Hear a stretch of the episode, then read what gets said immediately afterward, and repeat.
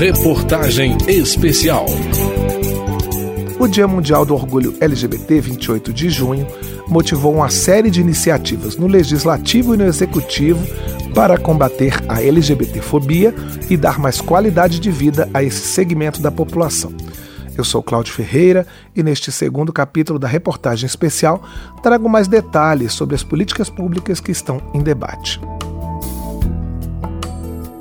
Um gabinete compartilhado, formado por vários deputados, apresentou no final de junho novas propostas para garantir os direitos da comunidade LGBT.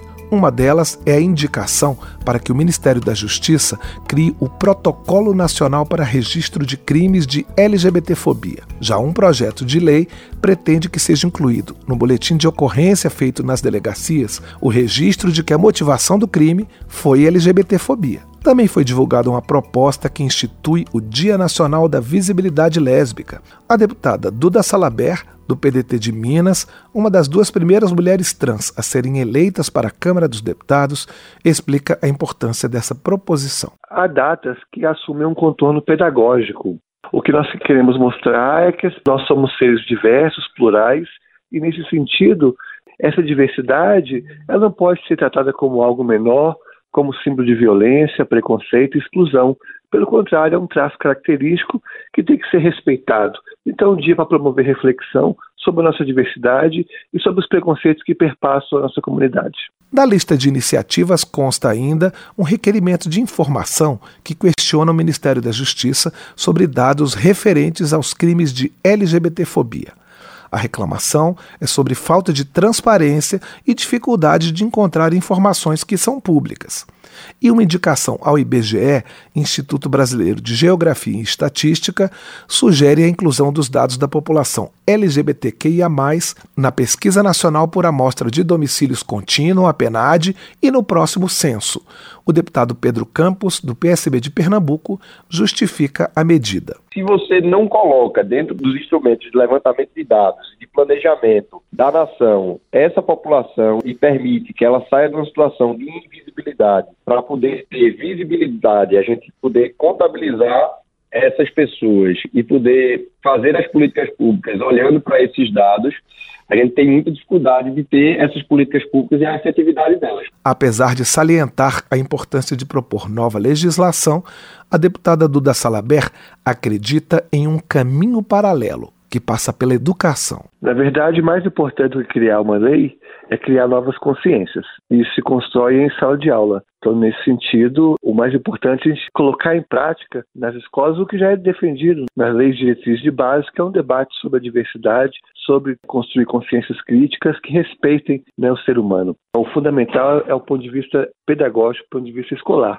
Mas, para além disso, quem tem fome tem pressa. Se nós vivemos num país em que 90% das travestis sexuais estão na prostituição, há que se pensar também uma política de empregabilidade para essa comunidade que carrega estigmas e preconceitos historicamente construídos no país. As comemorações do Dia do Orgulho LGBT também reverberaram no governo federal, que anunciou, em cerimônia no Palácio do Planalto, um pacote de promoção e defesa dos direitos LGBT. Uma das medidas é um pacto entre órgãos federais e empresas de aplicativos de transporte. Haverá campos nos aplicativos para que vítimas relatem atos de discriminação. Também foi lançada uma cartilha com informações para enfrentar a violência contra mulheres LGBTs e um chamamento para boas práticas de empregabilidade de pessoas dessa comunidade. Tony Reis, diretor-presidente da Aliança Nacional LGBTI, entidade da sociedade civil fundada em 2003, classificou como um alento a disposição do governo em abrir um canal de diálogo com a sociedade civil organizada.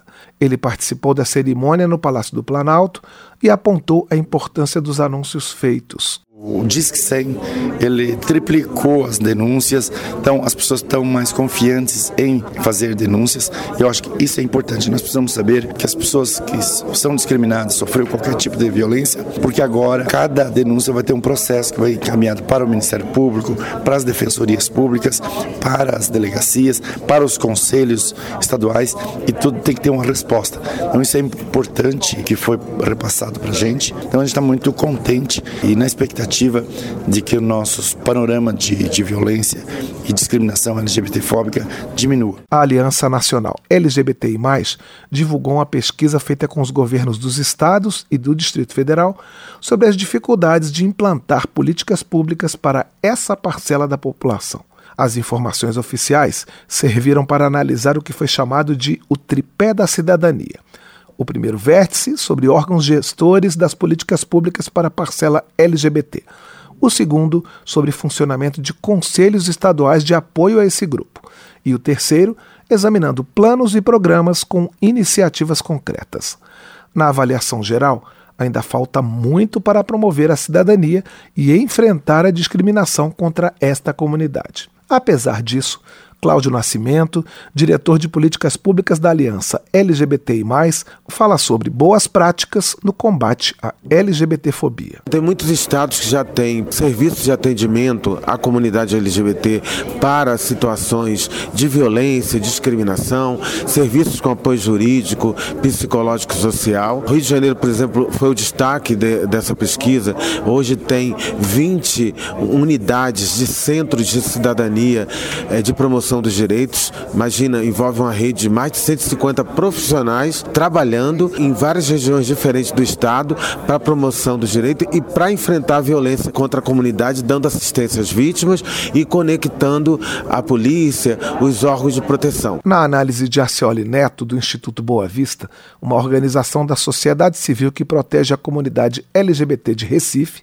capital pernambucana, um avanço nessa luta é o segmento Hoje em Dia ser ouvido. Ele salienta que há falhas na coleta de dados. Eu acho que já é um grande avanço para poder criar políticas públicas.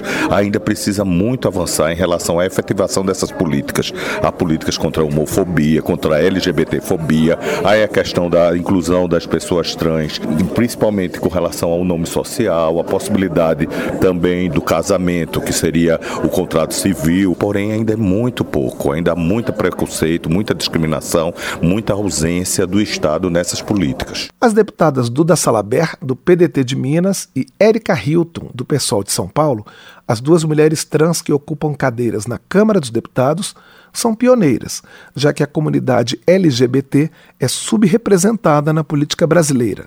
Quem acentua essa característica é Pedro Henrique França, diretor e roteirista do documentário Corpolítica, sobre a importância dessa representatividade nos diversos espaços políticos do país. Ele relata um medo permanente entre os candidatos que tentam furar esse bloqueio social as questões morais, os tabus que envolvem a comunidade LGBTQIA+, está em todo o processo eleitoral sempre como algo pejorativo, algo ruim, algo pecaminoso, algo que vai destruir as famílias, algo que vai é, afetar as nossas criancinhas. O cineasta diz que o documentário faz parte de um movimento para fazer com que a política represente melhor a diversidade da população brasileira e salienta o papel da família nesse processo. É dentro de casa que começa a vida e é muitas vezes é onde a homofobia, a LGBTfobia também começa. Por medo, por insegurança, por moralismo, por religião fundamentalista, por tabus, isso não pode mais existir. A relação mais bonita que tem é uma relação pai filho, uma relação mãe e filho.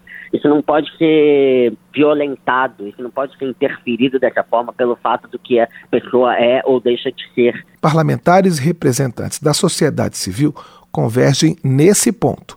O direito de cada pessoa ser. Parece óbvio, não é? Para uma parcela cada vez mais ativa da população, mesmo diante de tanta violência e preconceito, ainda é preciso insistir.